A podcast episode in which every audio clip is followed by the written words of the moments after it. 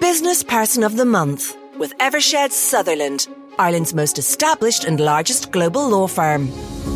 And we have a winner for this month just before Christmas, and it's in the aviation sector. And he's sitting in front of me. He's one of the best known bosses in Ireland, and he runs Europe's largest airline and probably the nation's best known company, Ryanair. He took over from his little known and very media shy predecessor, Michael, in 2019, and immediately had to deal with an unprecedented shutdown in the entire travel industry worldwide. But Ryanair's bounce back has been extraordinary, and for that, we can announce that Eddie Wilson Wilson, the chief executive of Ryanair, is our News Talk Business Person of the Month for December. Congratulations, Eddie. Good morning, Joe. Thanks a lot, and thank you for coming in uh, at this. On, on, you're probably up at this hour anyway. this hour, anyway. Yeah, so it's probably it's probably sleeping. Anyway, it, it, we'll talk about uh, uh, the business and your career in in in in, in the future, but. Take us back to early March 2020 when it became patently clear that you're going to have to shut down not just the airline, but the entire travel and tourism industry as the virus took root? Yeah, I think we'd, we'd heard, all right, everybody had heard that there was a virus coming from China, but we probably got somewhat of an early warning system from uh, our third largest basis in Bergamo, where a lot of Italy. the infections were, were uh, centred on at that time. So we had a real idea that there was something coming there locally. Um, how do you how do you plan for that? How do you plan to shut down your airline, not knowing when you open it back up? We like in you know the thing about aviation is there's always some form of a crisis. The question was, was this one going to last a week or a month, mm-hmm. or was there going to be a shutdown at all? And then it just gradually evolved that there was going to be a shutdown. Um, and once it happened in one country, um, we just had to, it just made its way almost like a virus all the way around the world. And then we just planned for that. Um, and we just decided, what are we going to do here? Now, you, um, had to deal with multiple countries with different ways of supporting workers, didn't you? Some countries yeah. made direct payments, some countries just uh, handle it through the tax system. Yeah. Uh, so you had to deal with all that. We had to deal with all, yeah, but like you also had your own people in those countries as well. So they were well aware of Country what managers. was on, on. Well, you know, actually your own employees right. who were who were anxious, and also some of the unions as well would have been anxious to get these things in place because they realised there's going to be no flying. Mm-hmm. What was going to happen? How are people going to get paid?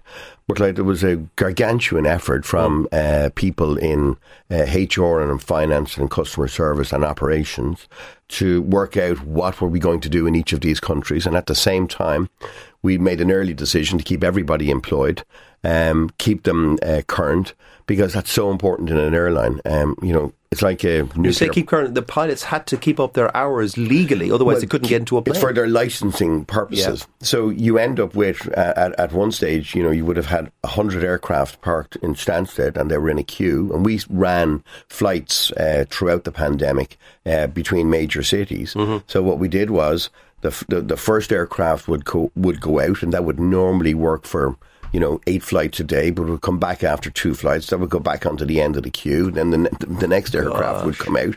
It's like it was a gargantuan effort from engineers in particular to make sure that all those aircraft flew. I mean, and all sorts of things happened then.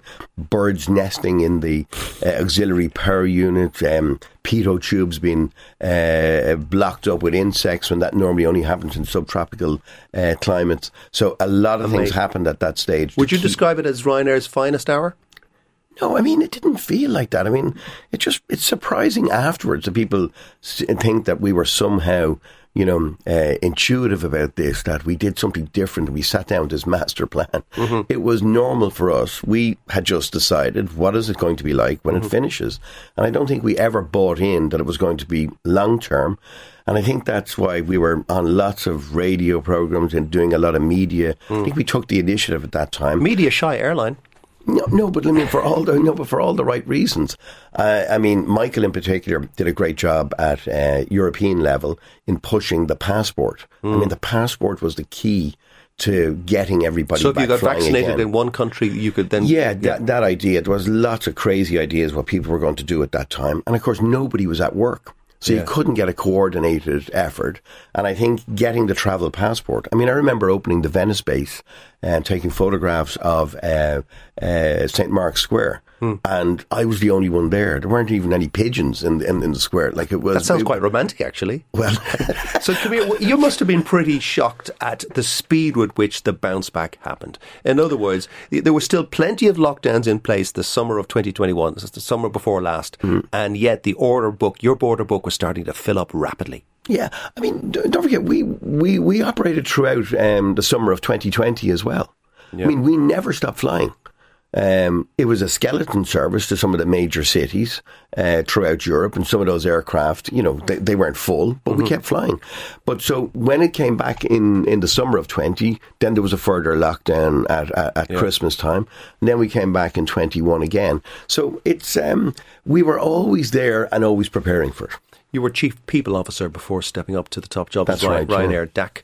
Um, what's it like dealing with up to 19,000 different people? And somewhere in your airline, there's someone mucking up that's going to cause a problem for you. Yeah, I know, but I mean, that's, that's only the small number of people where they muck up, as you say. I mean, the vast majority of people come in, do their jobs, don't need. Uh, that's the great thing in some ways in terms of management in a regulated industry where most of the jobs are completed, uh, like pilots, cabin crew, and engineers, in you know, in, in to do things in a certain way, and that makes it somewhat easier to manage that because there's a set of rules on what you can and can't do.